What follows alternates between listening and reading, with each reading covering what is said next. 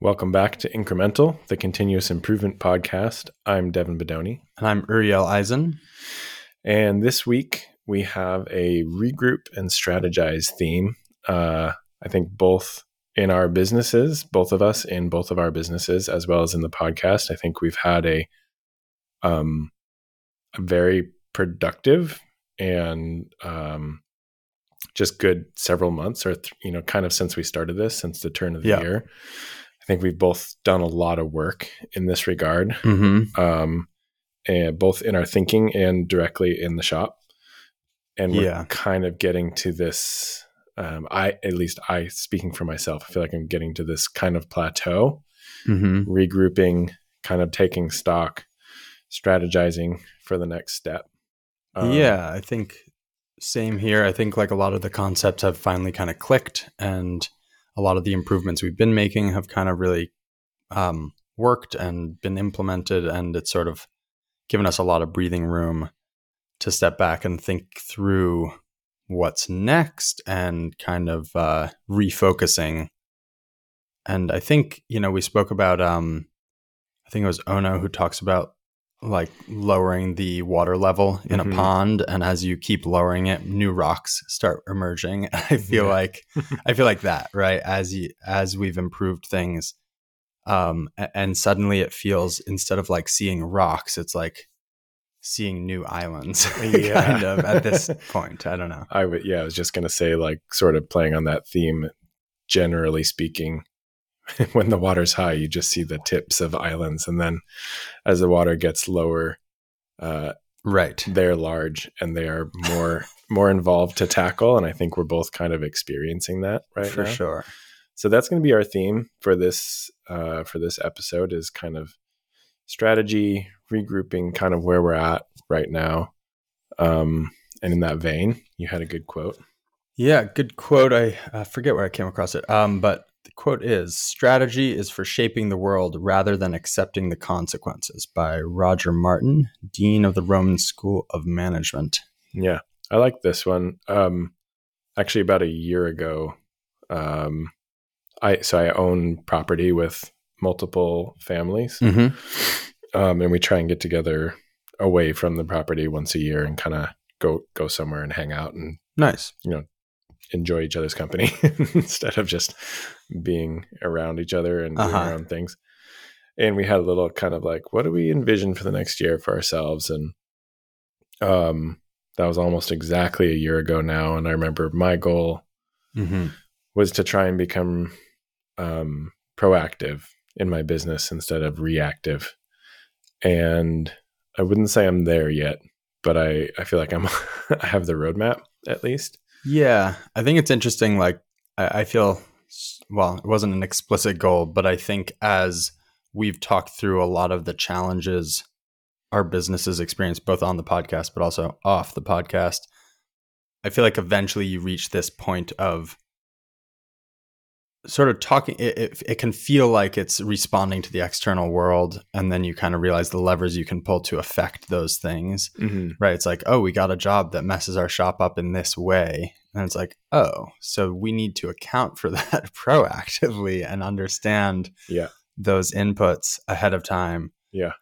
Um yeah, we I've definitely so we were working on um we we're we're looking at uh, updating our website and working on some other things that are just I mean our website works if if you've been on it. Um it's it's pretty basic. It doesn't it doesn't hit a lot of the um things you know that you should see uh to to have good conversion rate good user experience. Mm-hmm. and we were working on redoing it and it sort of became clear that there was this just much bigger picture question that was totally unanswered of like sort of brand identity and like core values of Yeah. the brand like what are we about what and, and that that drives so much of that little um sort of the details uh yeah. I feel like you can sort of if you like think of a business as like a as a being or something, you know, you can have your like production process, which is maybe like your GI tract or something, right? But then Uh-huh. you still have like locomotion and you like need to be able to talk to other businesses and other people and all of these other aspects of this like body that is this business. And it all has to work well in order for the business to succeed. and it's really easy as we've discussed before to just focus on you know the production processes because those feel very um like in your face attainable Mm-hmm. they're things we understand generally speaking as people who came to this kind of work as technicians people interested in the process.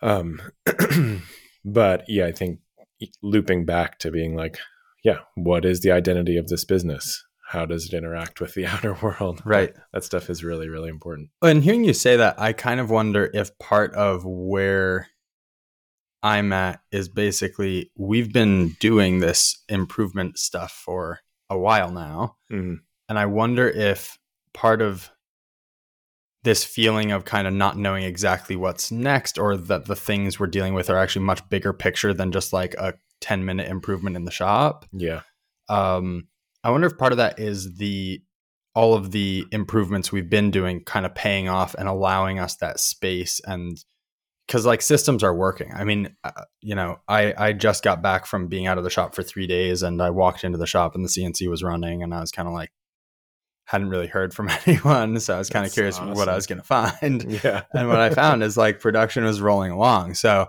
which was a big surprise. I mean, I don't know if a big surprise, but but cool yeah, you know, big milestone. And I think maybe what's been happening is like previously it's always been a bit of a fire or, you know, putting out a fire somewhere. hmm And now when that's no longer really the case day to day, then we can, you know, you start to step back and say like, okay, what are the Yeah. bigger questions here? Um, wider strategy, like how how should we be moving forward? What are the goals of the business? yeah growth wise um you know what does that mean for our choices today or Yeah. And in the vein of our discussion last week about like where you put your focus and attention and energy, um, it's similar in our shop that we've by no means tackled every little issue and we have not tackled even all of the issues that we brought up on Right. the podcast. Um, but a lot of the, the small production ones are either not the bottleneck or they are large enough that they're not something like you said that we can tackle in 10 minutes here and there. They're either capital intensive or quite time intensive. Or you know in some instances it's like maybe hiring another person which is a big a big lift. Yeah. Um and yeah i think in my business i'm sort of things have smoothed out in the last week or two in a really good way. Um and we're we're doing i feel like we're doing things very well. Hmm. and we are still making small improvements to our processes as we go. Um and it's giving me this moment which is kind of cool and hasn't happened for a long time to actually step back and be like okay what really needs attention? Yeah. Big picture wise. Um and that's been really cool yeah it's funny it's cool but it's also a little disorienting. I feel like disorienting my Yeah. the past two years have been really in the weeds process you know we're getting this type of reject how do we fix that? We're having high paint rejects yeah. how to fix that? Like just on and on and now yeah having that space i think it just feels like i'm seeing a lot of stuff that i have less experience solving i guess. Yeah so, so it brings up a lot of new questions i've been reading a lot of books about um, brand building Yeah. i heard a really cool podcast um, it was how i built this uh, Mhm. interview with the founder of or not the founder but the guy who built sunbum the sunscreen brand you're yeah you mentioned that kind of mind blowing to me because like I am very much a product guy, Yeah. right? And so, uh, but this guy builds brands. Like that's what he ran a business doing, and it is like it's not that the product is irrelevant, But but, it is. nearly. it's yeah. It's like if you don't have a brand that is sort of cohesive with what you're offering and who you're offering it to, like it basically it needs to exist. It needs to be good enough that people are excited about it, but the product yeah. Yeah. But beyond that, it's kind of like, I mean, in the case of sunscreen, he was like, yeah, it has good ingredients and this and that. But right really, it's about do people identify with it? How is it getting marketed? Um, and it was a really interesting perspective on building a company. It's a little disheartening as somebody who likes cool things to realize that your cool thing is not what sells at the end of the day. Yeah, you live and die by sales. Yeah. I mean, I know it's always a bit of a bummer, but if you look at brands that you're a fan of, there's often it's funny. There's often a there's often another company that does the same thing, Mhm. nearly, very nearly, Mhm. functionally. But then there's something else that you appreciate about that company in your perceived, you know, their values essentially Yeah. right? Like I was looking at Robot Arms, and there's a company that puts all their training videos online for free, and it's like, Hmm. I like that model more. you know what I mean? And the robots are nearly com- comparable, right? It's like they do the same thing. So Yeah. Uh, and yes, I like the function of that more, but I also just like the uh, incentives and the world view, or like like where they're going with technology, right? Let's make everyone be able to use our tools, and then Mhm. offer them value through like I don't know. You know, they're also releasing a lot more uh, a lot of much more inexpensive robotic arms. So. Sudden like I like that too. Like that is where I think automation needs to go, right? Like everyone needs access to automation. Sure. Um anyway. Yeah, it's interesting. I also find um, these moments where things are going well to be disorienting as as somebody who has spent the last decade orienting around putting out fires. Um, Yes. When there is no fire to put out, it can feel just very like floaty and amorphous and like, what do I work on? Do I have a snack? Do I have a snack? I mean, I know there's things to do. Right. And it's hard to like kind of like back out of the stress for a moment and then Yep. widen your perspective to a the like bigger picture of the business, even in production processes, things that you've been wanting to do but haven't had time. Right. Which I had a cool idea, actually. I'll tell you Oh. about it later. Okay. or I mean, I guess we could talk about it now, but it's real geeky. Uh, uh, I've been on on the ongoing conundrum Mhm. of work holding in my shop and, Interesting. and how I want to move forward. Um, one holdup for me has been building a trunnion that accommodates the Schunk pneumatic vices. Mhm. Has a different sort of stack up, height stack up. Yeah. Um, and isn't quick change. If so, if I want a clear thing, like if I want to keep things compact, I can't put a rock lock top on it. Rock lock, rock lock base on top of the trunnion. And Uh-huh. the- anyway, Yep. the stack up gets all messed up. It's Yep. like too many different things. There's too many design constraints. But I want to be able to throw a manual vice on the trunnion without having to tear it down if I need Yep. to. Anyway, it occurred to me today that it wouldn't be quite as fast as a full rock lock swap, Mhm. But I could bore holes in the trunnion that are the same size as the locating pin on a rock lock uh, Uh-huh. pin, uh, pull stud. Yep. And then, and but instead of using a pull stud, I could just use a precision sleeve and then run a bolt through the bottom of the trunnion into the Hmm. vise where the stud would normally thread in. And that way, I if if I need to, could mount both manual and pneumatic vices to the same trunnion without having big stack up issues, Interesting. which I think would be very beneficial in shortening overall uh, changeovers. If I need to go to a part that's larger that can hold, then I can hold a pneumatic vice, Mhm. can put a bigger uh, manual centering vice on the trunnion. Anyway, I just had that thought right before I drove over here and was like, this might have solved all my problems. Interesting. Yeah. uh, that was a total tangent. I can't even remember what we were talking about. Um oh big picture being able to focus on big picture stuff um it can be very i find it very disorienting as someone who's always following the next step of what hap- needs to happen right now Yes, I think this is like the difference between working in the business and working on the business. And Yeah. it's always important to work on the business, but realistically, it's easy to get trapped working in the business. right And maybe it is where I am more comfortable or more practiced or something. definitely more just practiced. like- yeah Being in the weeds, deep in the weeds. Mhm.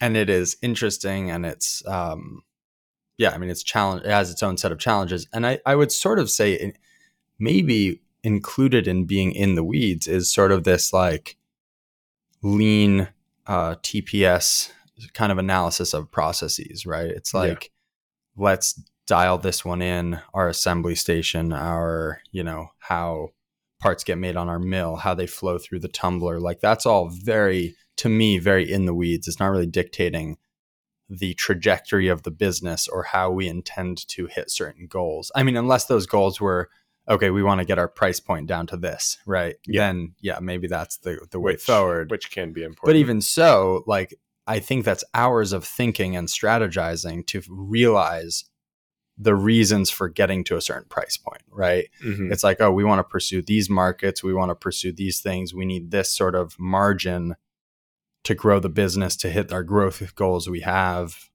You know, you sort of like have to back your way into those things instead of just this arbitrary like let's get our costs down right. um, Yeah.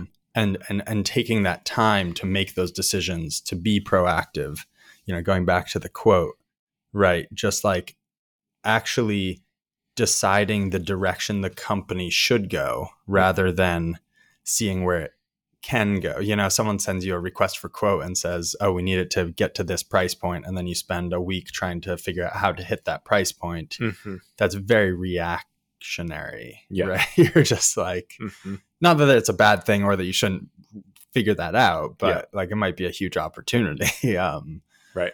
but i think better would be figuring out that that type of customer would serve your business really well and then you realize that that type of customer needs x margin and that means you need to move your price your your cost of goods by a dollar Sure. or whatever Yeah. and Versus- that's more where we're at right now Which the last the latter of sort of having that space to back out and say, who are the customers we want to pursue? Excuse me. Where do we see the business going? How do we hit the growth goals we have? And where can we find a, a you know a margin that can support that growth? Mhm.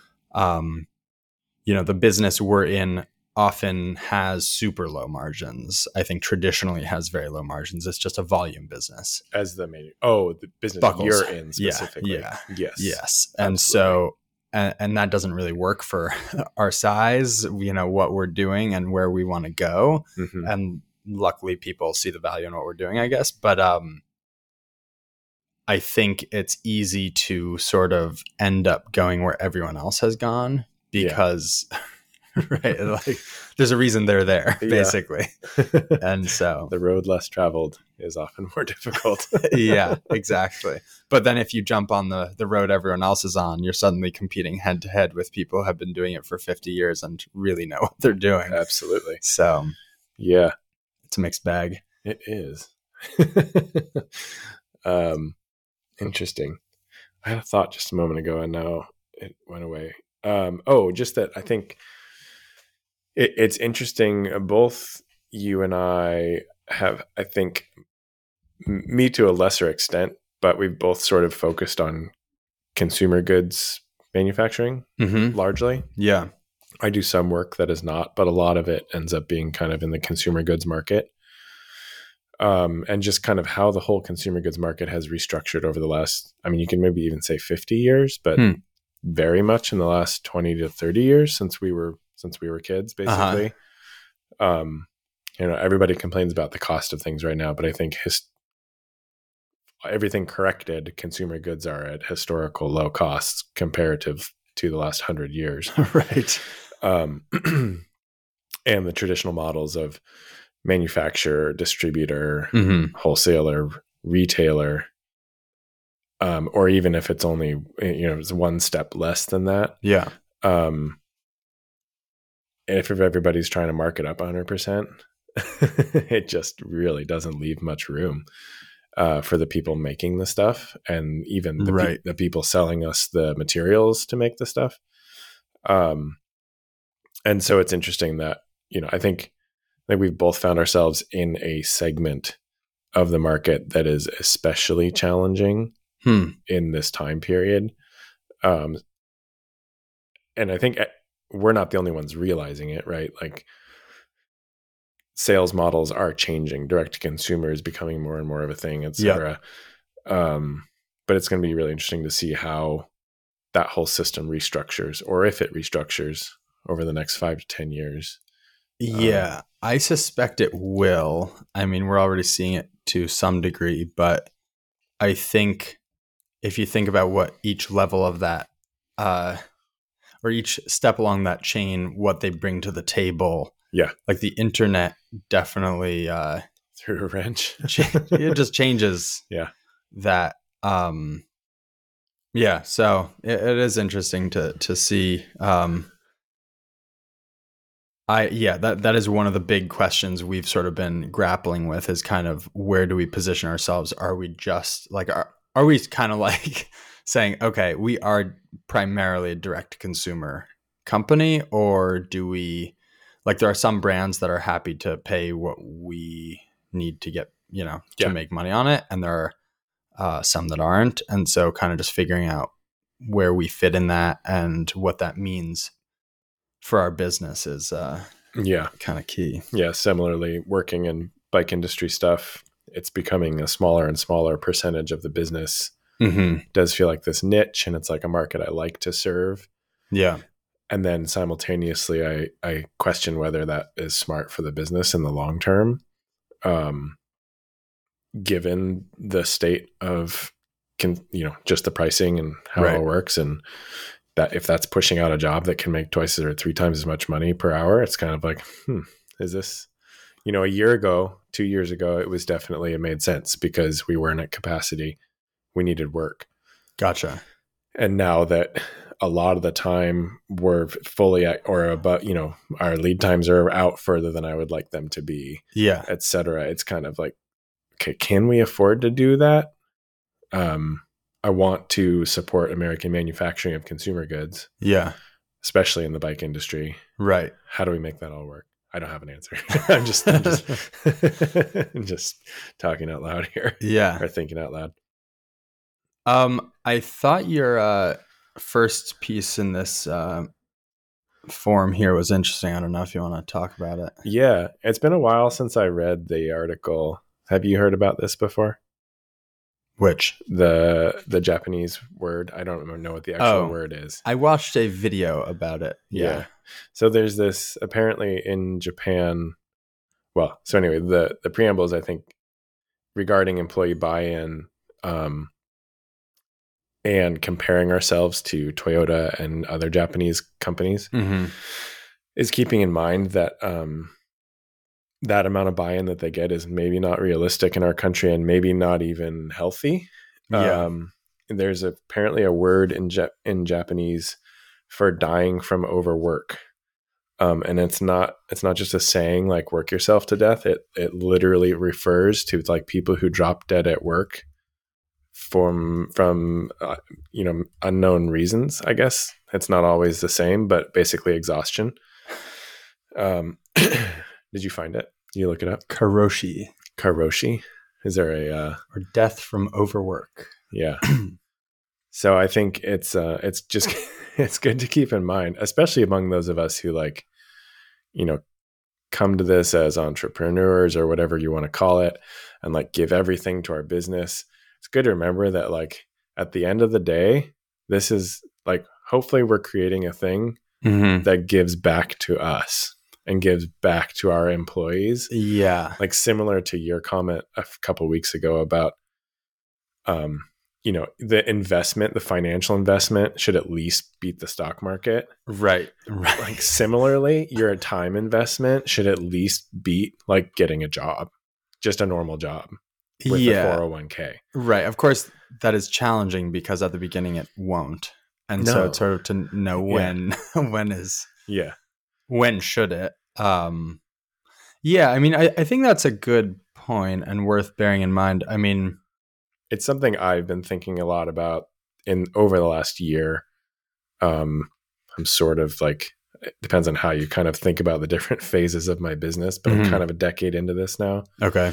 and I kind of this last year I was kind of like, okay, two years. If you're not paying yourself like a, a legit wage Yeah. and you know thinking about putting money in retirement and stuff, like you got to pull the plug, bro. like this ain't cool. At some point, you know, approach, Yeah. approaching forty, Right. kid, like there's there's things to attend to. Totally.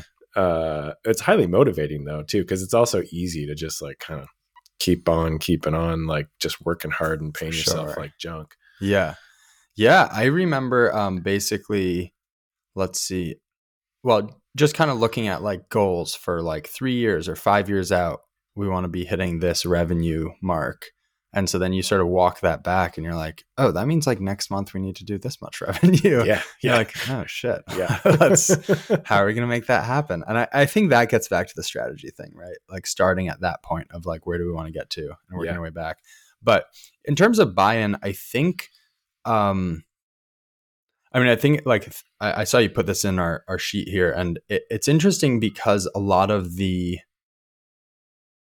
a lot of the sort of like stop production and fix it, or at least fix it by the next morning, it is assuming that people will sort of like stay after hours till it's done. Mm. And I remember, uh, I forget what book it was. I think in Designing the Future, they sort of talked about the insane goals that the president set for releasing the Prius, the Toyota Prius. Ah. It was like, oh no, we're going to show that in a month, and and. Or maybe it was ninety days, but regardless, right? Like building a prototype car in that amount of time is insane. um, and yeah, I mean, there's one side of it which is like awesome to try audacious things, but if that means that you're not working or, or sorry, that you're like not sleeping, not going home, um, I don't know how awesome that is. I just heard an interview about the health effects of not sleeping, and basically, I'm forgetting the the the thing they measure in your blood to decide if you're like type two diabetes Oh. goes way up. Like they reduced people's sleep down to four hours for like a week, and it went up to like strongly pre-diabetic Wow. from just being baseline. Yeah, th- they're sort of talking about like if there's a thing that evolution has maintained across like all species, there's probably, even though we can't figure out what it is, there's probably like a reason, especially once you consider the cost of sleeping to humans, right? Like you Yeah. can't gather food, you can't like you're at high risk because you're unconscious. yeah. Yeah. Yeah. um, you can't procreate. Like there's just a high cost to it. Yeah. Um, but we do it anyway. it's very critical. Yeah. Yeah. apparently, um, uh, dreaming. If you're not allowed to dream, Don't you- dream. How do you not be not allowed to dream? Well, so they've done experiments. Well, it was probably more like torture, but um, uh, if you are not allowed to sleep, you will start to dream while you're awake, and Interesting. you're legally psychotic. I think in Huh. that state, or I don't know legally, but Right. you know, scientifically psychotic. If that is interrupted for too long, hmm this must be known from torture experiments or something awful in war. I'm guessing you just die. Oh, there is a condition where your uh, there's a caudal region and the rostral region. I think rostral puts you to sleep, and it like stops working, and people lose the ability to fall asleep, and then they die. Well, So I don't know if it's just torture, but yeah, yeah. And in any case, kind of wild. it's really important. Yeah. um yeah um, in regards to the buy-in thing it, i think it's it is hard as a business owner too because sometimes you're like well if i just work more i'll make more money Right. um but i think it's important in that strategizing big picture perspective to remember that more money at a terrible hourly Doesn't really count. doesn't really count and then it's also just sort of deferring the Yeah. problem like if you're not figuring out how to make the amount of money you need with the resources you have in a reasonable number of hours it's not a sustainable system Yeah, I think that that's like I so I've worked with a bunch of startups over the years and I mean done my own stuff and it's so easy to sort of forget like kind of forget that I don't know. If you're not making money doing the thing, you need to have a very clear plan about how you're going to get to a, po- a place where it does financially make sense. And if you can't get there, then you should close the business, right? And it, it and yeah. I think like you know when people ask you for a quote for something like I had this today where it's kind of like I know what price they kind of want to see and it's just not realistic. Mhm. There is a temptation on my end to try to hit that. Yeah. And then sort of work it out on the back end of like, all right, that means I need to get my pricing down to this. And I and there is some amount that I can do that, right? I can uh see if I can get better quantity discounts and so on. But at the end of the day, it's sort of like I burnt myself. I don't know. Last year we took a job that was just like we spun our wheels for a month and really didn't have much profit to show for it. Yeah. And that is really problematic. Not because like we didn't lose money on it and we like it that included the cost of labor, hmm but there wasn't much left over in the business. And I think the huge cost there is that's not sustainable. And so you should take that time instead to figure out a sustainable, you know, market or or develop new products or work on getting the cost down preemptively instead of I don't know, like and the other part is just that it takes up bandwidth and you could have filled that bandwidth with higher paying work like you were sort of talking about earlier. Yeah. Um yeah. So, in regards to kind of strategy, um, maybe let's in, interrogate it a little bit. Yeah. What are you feeling like? And for the sake of continuous improvement, Yeah. what are you feeling like the big, the big picture things for you to improve are right now, and how?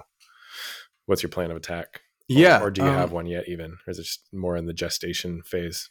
Uh, I think I do. I think in terms of like putting it into like lean lingo, um, I think I've just realized that there's a lot of sort of rework of of ideas, of direction, of like, um, I, I guess it's sort of over processing where it's like we're gonna redo the website and we're gonna redo this stuff, and and there's no like north star in all of that to keep us all moving in the right direction. Mhm. and so that's sort of been that that push to kind of zoom out. It just like kept feeling like there was a piece missing to kind of guide all those decisions.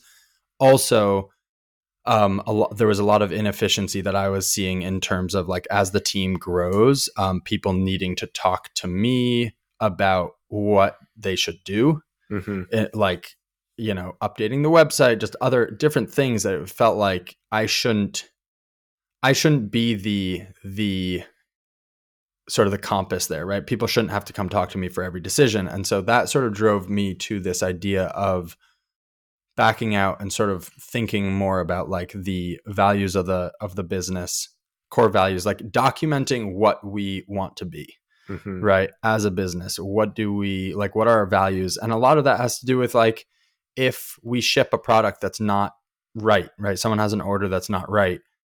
Someone should be able to read a document and have a very good sense of exactly how we should address that problem right? It's like we take care of our customers not do you know what i mean? And that is a Yeah. decision. And if they have to walk over to me and say like hey how do you want to handle this? That's kind of inefficient. Um Do you feel like it's your responsibility to create those documents? Or do you feel like it's everyone's responsibility? How are you kind of tackling that? Um, so I'm at the moment I'm reading books about how to do it. Yeah.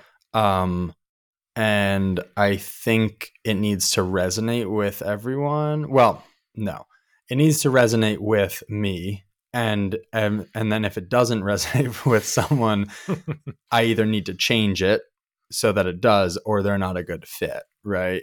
Um, Uh-huh.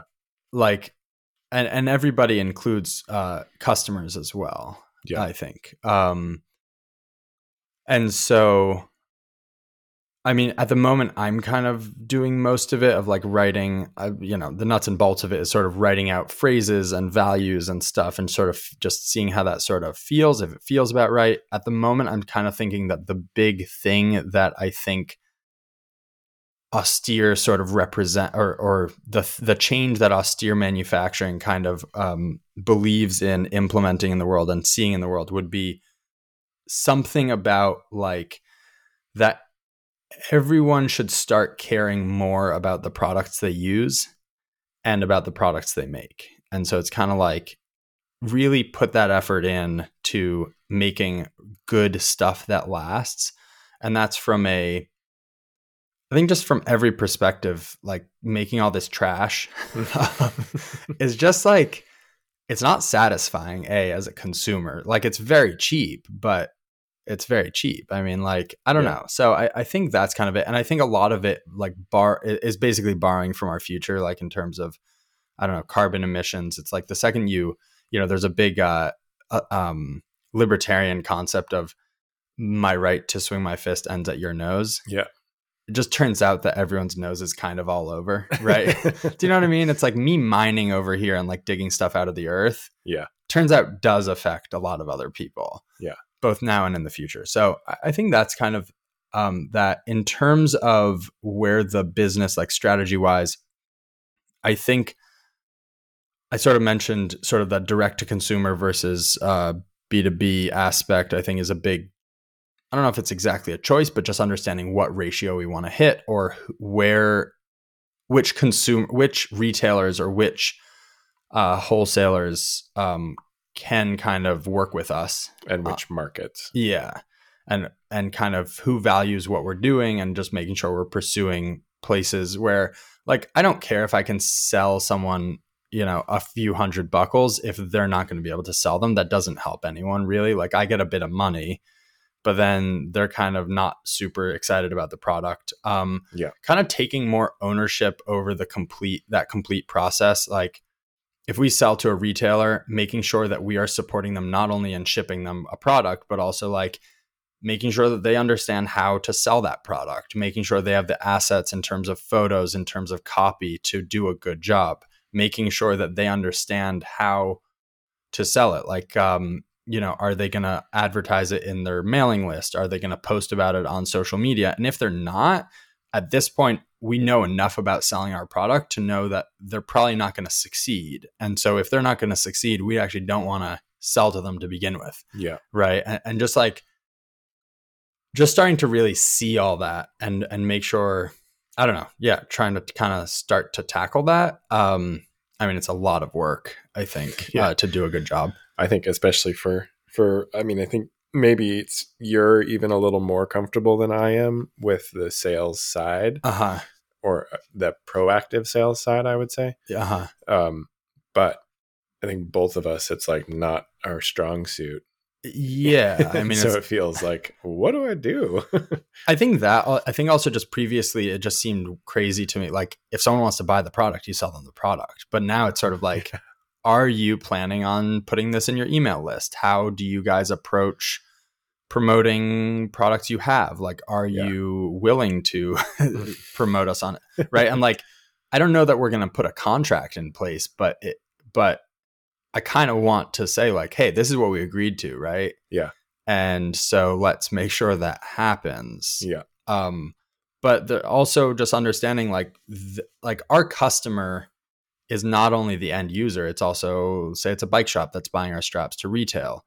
They have a ton on their plate, right? They are a small business. And so making sure like it's a big ask to say you know include us in your mailing list unless we then write the copy or or at least write an outline of like here's yeah. kind of what we like to communicate you know do we have a 10 minute phone call with them and their staff to talk through how to sell it on their floor right like all those yeah. things or you know maybe even putting like qr codes on your packaging with instructions and like best best practice use or something yeah. like that. So so a customer can scan it in the shop and not need to even ask the employees right. that's a great idea. Yeah. And so like we don't have those assets and we're a small team so like making all those videos is tough. But yeah. like i think that's just what it takes to succeed is like right. thinking through that whole piece. Um the last piece and then those big islands exactly like, it's like right okay. it's just realizing like okay me grinding and adding more like we have a pretty good sales funnel at this point good as in it's well defined and we know what is at each step and kind of how those conversations tend to go. But zooming out one step it's kind of like okay we've done this enough times to see that like here are the people who are succeeding at then reselling our products. Here are the people who are i don't know. And so right it's like yeah these much bigger questions around who do we want to sell to? How do we need to support them and be good business partners there? Um, and then also uh, new products i think is is is a key a yeah. key part of all that. Right. so yeah. You know and, and, so just to kind of i think I, you know we've continued to be doing to, to do these uh, kind of um, these daily improvements but they start to feel a little bit um you know overly narrow in scope and almost like a distraction i think. Uh-huh. Right? It's like there's some much more much bigger sort of existential questions Yeah. that feel a lot more urgent than some of the uh, kind of like 3Sing or something like that. Right. Yeah, it, it seems like potentially in a in businesses of our scale that there's going to always be this sort of like natural natural pendulum swing Mm-hmm. between sort of big picture and shop floor or I think know, that's right. because you're going to increase your efficiency in your production processes until you have space and then you will uh, use that space to increase your sales and then your pressure will be put back onto your production processes Absolutely. And at, at every level, I think, right? Like we Yeah. could get really good at our sales funnel and become really effective at selling. Yeah. And then it puts a huge amount of pressure on the people doing sales because there's just a lot of inbound. yeah And uh, right yeah, and i think hopefully in that pendulum back and forth each time the business is building to a point at which it can become a more sustainable whole entity for and, sure. and there becomes less of a pendulum because it's all kind of growing in step but I yeah. think, and I think for that to happen, there needs to be that proactive strategizing. So Right. you are moving in a direction that is more sustainable right rather than just like more revenue but lower profits Yeah. or something. so you're like okay we're gonna hop to this rock across the stream then this rock that one's bigger we'll hop to that one then we're gonna be on the other side Yeah. and then we'll all make it there hopefully And then we can work on building a bridge. yeah yeah. Yeah. Yeah. How about you? Um, so I think I think the themes have been obviously, well, hopefully, obviously, somewhat consistent over the last few months. Mhm. Um, a big thing is just our information management process, Mm-hmm. and I think we're sort of well. I've been thinking, gestating, gestating on it a lot for the last few months. We, you know, did our job board, which had a big effect and has been very helpful. Um, and that I think freed up a fair amount of space in my personal work processes to see sort of the next issues. So I think, yeah, there's two kind of main thrusts, big picture thrusts. One is, um, is also sales. I think, so, Uh-huh. uh, and and you and I have discussed this offline a bit, but I I believe that we could do very well if we had more of the right kind of work for our equipment and for our specific uh, kind of like labor breakdown Mm-hmm. And our size. So I'm well, actually, this, this kind of goes into the improvements or sort of not, but I um, officially started the onboarding process with paperless parts this last week. Okay. Uh, and I'm really hoping that that's going to just generate more revenue purely by me not undercutting myself on my on my quoting, Yeah. as well as streamlining the quoting process and hopefully winning more of the correct type of work for our our shop through that. Right. But then a, a bigger part of that, I think, is going to be at some point in the next six months, maybe trying to hire somebody on who specifically does sales as part of their job Mhm. maybe not their entire job um, but someone who's capable of well a who knows what we're looking for in jobs Mhm. and then someone who's capable and has the time of reaching out to companies that would be a good fit finding those companies first of all reaching out to those companies that'd be a good fit for us being able to you know speak intelligently about Right. What we can offer and what we're trying to do Mhm. and then bringing more of that work to us. Um, and I have a pretty good picture now of kind of what that work looks like in terms of like the parts. Interesting. So identifying the markets is still kind of a question mark. Right. Um, and how to get in touch with those companies, find those companies, that's still a question mark. And that's something like we're talking about another big lift. Like I haven't had time. Um, now that is starting to free up a little bit, hopefully, and hopefully that will continue. Um, so that's a big focus. And then the other big focus has just been on the internal side, streamlining our communication more, Mhm. more or less. um, between myself and the employees and making sure that there's very clear uh, uh clear step by step of how things move from place from step to step within the the the shop and where the information is what needs to be there how it's discussed um, and that's an ongoing process but uh, and then last but not least kind of like the nitty gritty technical is actually continuing to implement more automation. Mm-hmm. Um, and in this, the the beginning of this year has been pretty illuminating because we took a really big job. It's a good job, but the parts are not great fit for us, really. And it's like I don't want to say no to it because we're still we still do need the work. We're yeah. we're not in a place to be turning away work. Um, but we could be making. I know that we could be making better money on other work.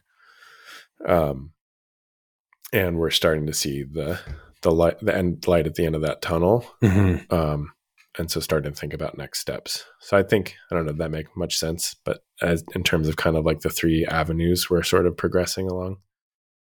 Yeah i think like the one around sales i think why it sort of feels like uh, a not a deviation, but a step back from sort of the like the eight lean wastes and so on is that uh, there's nothing to apply that to when you're sort of thinking through like how well that's not really true. There isn't a meta sense, and that's what the book Designing the Future is about. Uh-huh.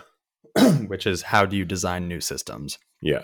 Without doing rework on your thought process around those systems.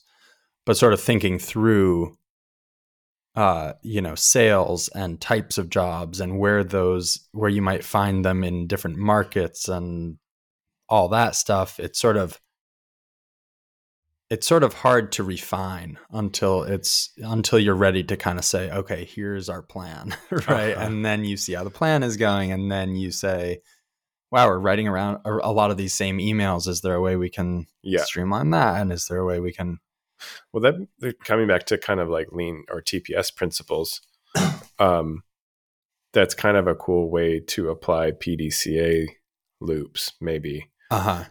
And for anybody or everybody who doesn't know what that means, myself mostly included, that's like plan, do, check, act. Basically, like designing quick experiments to test a hypothesis and then adjusting accordingly. Um, and so I think to put that in terms of sales would be to, you know, do like, okay, we're going to, we have a hypothesis about what kind of companies might respond.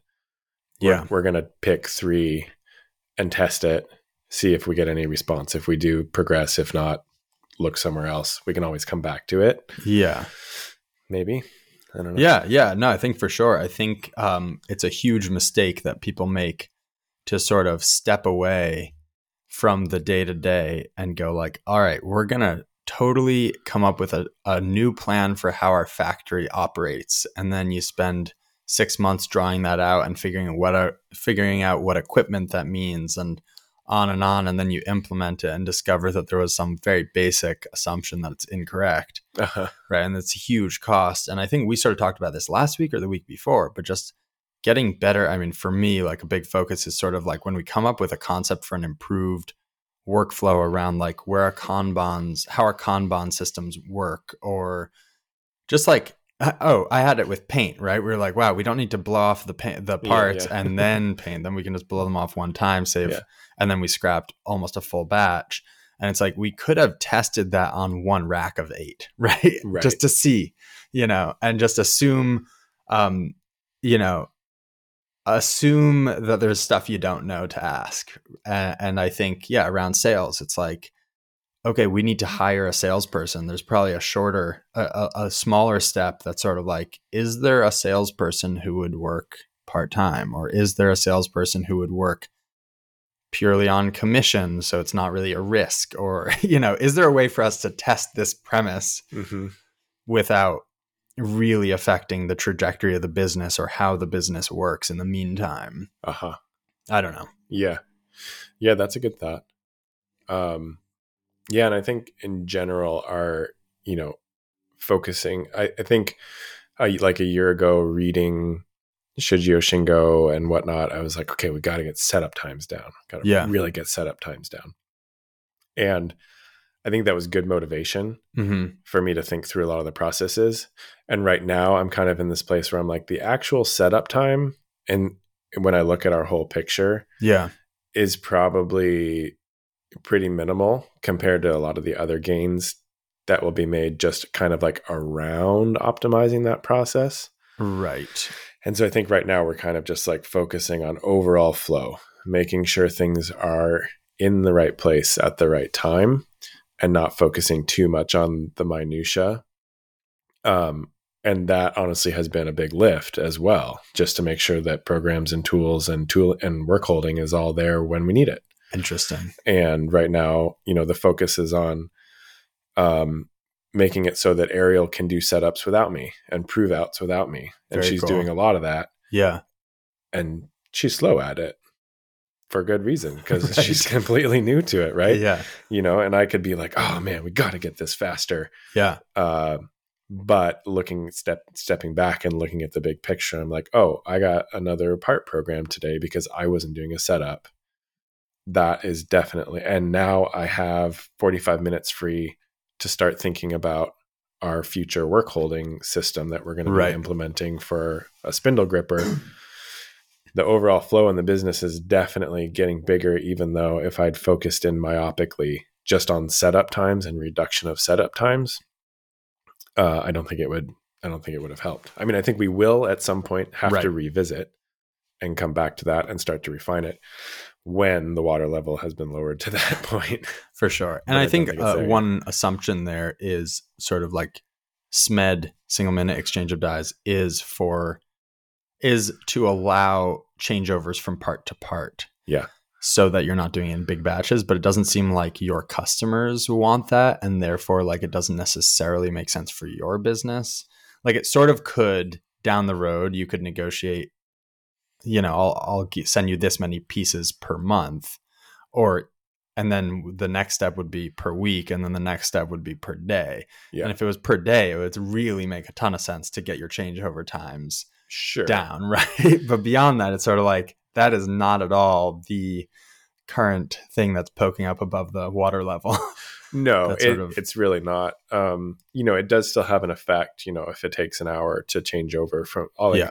You know, from from last unload to cycle start on the first good part of a next of the next job. If it takes an hour or even two hours, yeah you know, a portion of a day. If you Right. consider hourly, you know, rates, and if you're doing that on every machine every day, or even one machine every day, Yeah. that starts to add up. So it's definitely worth pursuing in the long run, even in you know our environment yeah um, where we're doing often, you know, five to 200 piece runs, you know, that could last, you know, kind of most of our jobs at the minimum are a half day probably, Mhm. and at the maximum a couple weeks right uh, for a sing- for a part number. Um, I do think there is still a lot of work to be done there, and uh, in the perfect world, we will get to a point where a part finishes, and we start prove out on the next part within ten minutes, and I think that's Right. doable. Yeah. Right. And it probably means having all the stuff that you said you're focusing on it instead of that or or Right. currently. Yeah. That all needs to be in place for that to really matter at all. At I all, mean, yeah. yes, maybe you'll save 10 minutes here and there, but meanwhile you're waiting 3 days cuz you didn't realize that whatever. Oh, uh, you didn't have a tool holder that you need or something, right? Yeah, that or like I focused on one machine on getting the, like the changeover super quick, and then I was behind on programming, so another machine ends up sitting for three hours because Yeah, right. nobody had time to attend to it. yeah. It's kind of like, well, that's that's not, Not helping anybody. Yeah. Um I wanted to mention something we talked about last week. Um or in passing, we sort of said keeping employees busy. Yeah, And it just occurred to me that that is really not the focus at all. yeah, it is on productivity.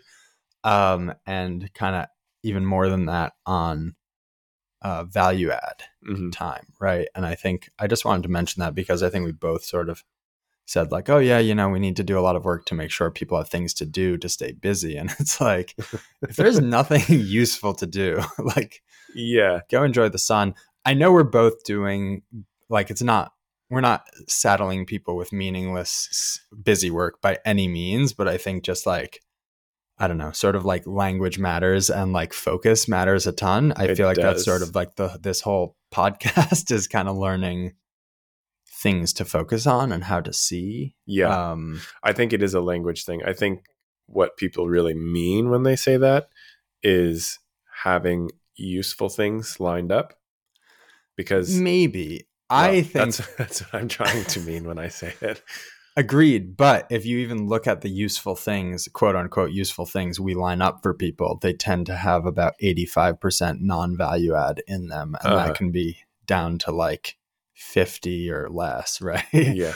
and uh, yeah, anyway, it's sort of pedantic, but also I think No, I- kind of important. I think it is a good point. Um, I think it comes back to that challenge of like, how do you have a system that's intelligent enough that everybody working within it knows what to do next? Yeah.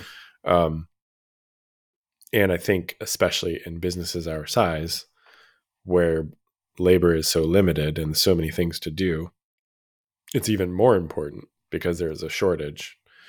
But uh, it's that catch 22 of somebody has to be organizing Yeah. whatever that list is somehow to to make sure everybody knows where they need to be. But your point stands that um, Staying busy is not the objective. no, they should go value. stand in the sun and Yeah. have some tea and enjoy themselves for a minute and Right. then come back refreshed to do something important. Yeah, and I think backing out a little bit from that, it's really an important focus because, like, if you think about automation, people don't want to pay someone to like stand around. I think often, but if someone came into your business and like spent three weeks automating one of your machines and then essentially stood around for the next year, but the machine was way more productive, you'd still be way ahead Yeah. right? It's just worth remembering that. Like, I don't know. I sometimes like stand there just like daydreaming, not exactly like I'm watching something and I'm kind of like pondering how it, and that from the outside can look like I'm not doing anything. Yeah. And I, it's something I've sort of been struggling with a bit having someone in the shop. It's like, I just want to be, make sure I am not incentivizing looking busy. I Yeah. worked for a boss who liked liked hustle Uh-huh. like he sort of talked about it Yeah. and hustle to him meant that you were sort of grinding at all hours and so you just got a huge number of brownie points if you were kind of the like the last to leave the office or if you sent him an email really early in the morning right Yeah. and it's like not help. no it's yeah. anyway Interesting. Um Oh man, I had a thought and then it went away again. ah, well i don't know exactly i mean this episode feels a little bit off the usual kind of Are we off brand? I don't know. Uh, no, I think. I guess what what are the common threads? I think the common threads to me are systems thinking, really, right? Like like a lot of the lean stuff and like Toyota production system is about systems thinking, Yeah. and I think one piece that maybe we are like we're at a funny place business wise relative to Toyota, I think. Of like they had a very clear well, I'm- would guess they didn't, but it is portrayed as them having a very clear uh, objective. Uh-huh. I would say, right? Like making cars, delivering really high quality cars, Yeah. that don't break down. Like that was their focus. Um, I think initially it was survival. Definitely. Yeah. Um, but I, I feel like in those books, they don't talk a lot about how they picked what markets to be in or how they picked Yeah. how to position themselves in the market or even how they picked what their core values were, right? They just state them as like it's about supporting people or something like that. I don't Yeah. remember exactly. Um, It is driven home a lot in the Toyota way. That kind of what makes in in his portrayal Toyota exceptional is their ability to develop people who are capable of being good systems thinkers. yeah. So I think it's yeah, we're not too off brand. right and i think i think we're sort of i don't know the past couple weeks for me have definitely i've had the space to really step back and it's not just systems thinking in terms of like what is the cost of inventory in our facility it's like where are we headed, headed and how do we want to get there? Is, is someone steering this ship? exactly right.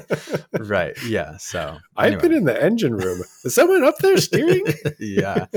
That's basically it. So Yeah. I guess like this conversation is a testament to why this general approach is worthwhile, right? Yeah. I don't know that I would have had the space in the business if we hadn't been really focusing on systems. Like we have a guy who can run, you know, two people now who can run the CNC that are not me and they know what to run when and we don't run out of uh, stock and no one's really taking time to track stock and we know what to paint and you know everything kind of happens and that has i guess given us a lot of room That's an enviable thing. Not many. I feel like not many people can really say that. uh yeah it's kind of unique i mean Or uh, there's a lot unique. of yeah there's a lot of businesses that run effectively and people know Yeah. what they do. But I think a lot of businesses rely on expertise. And yes I feel like m- to some extent you have built something that so far does not rely on expertise to a high degree. Obviously, Yeah. it requires some expertise. and i think what the hope here and what toyota does i think is what you're trying to build is instead of expertise being about the weird uh, sort of knowledge on how to run a particular machine or a particular process you're trying to build expertise in improving processes and Yeah. build expertise in thinking about the whole picture and realizing that there's a better way to approach a problem or something I think it's important to remember that they still build expertise in their specific fields as well. Like right people who assemble things for Toyota are very good at it, and people who um, are the engineers at, and the managers, et cetera, they're very good at their jobs as well. And I, and not Toyota Yeah. specifically, uh, you know, many of these companies. Um, like, looping back to listening to the Toyota way, I think the distinction is that everybody recognizes that there is standardized processes and standardized work to build off of and that your expertise is not a substitute for that right that your expertise can augment that and improve that standard and the the Yeah. standard processes that do exist I, I will say, um, and we're probably uh, should Yeah, probably wrap this up here. over a little bit but Um, SOPs, so we're finally getting them implemented, and now the processes that don't have SOPs just feel like naked and and naked like and afraid naked and afraid. Yeah, I mean, it's just kind of like you're just like, oh wow, there's like no documented system for that. Like, so our paint area has no SOPs because it's just been me painting uh-huh and now suddenly it's like Sam does all the racking and QCing and now uh, mixing the paint and stuff like that. But it's all just tribal knowledge now, which is kind of brutal from a few for a few reasons. Not even just me operating it. Um, it just feels like I have to hold a lot of stuff in my head, basically. So yeah it's kind of interesting because I, I was sort of feeling a little bit begrudging about creating SOPs. It just feels like such another chore to like Uh-huh. write out, here's exactly how I would do this process. But the second you do, I don't know, it just really is a big weight off the shoulders in a weird way. I don't know. Yeah, I think uh, we're lagging behind on that a little bit, but I've rec- been recognizing the need. Um, like a very small things. We were talking through our schedule for using the Freddy to clean out machines, Mm-hmm. and we were kind of like in our morning meeting this morning, like, okay, who's going to do it? And they were like, well, uh, Corm and Ariel were like, well, we can alternate weeks. And I was like, okay, well, how are we going to keep track of which machines? And they're like, well, we'll, just remember which ones we did and then do the other one, the opposite. And I was like, mm. so, uh, you know, it's a simple thing. We just like put on a whiteboard the machines and we're just going to move a tag along, Nice. a magnet along for which one got done That's awesome. but yeah those and right now we're definitely struggling with tool management you know drills always drills there's so many different kinds of drills you know and it's just like Yeah. ha- aside from well as i'm saying this the answer kind of probably i just reduce the number of drills we have until they're only the ones we need Uh huh. is probably the solution. Um, you know, and my my bad documentation in the past of like, well, it's a half inch carbide because I knew it was a half inch carbide, and Right. then it's like, well, which one? Yeah. Uh, so yeah, documentation is becoming more and more clear.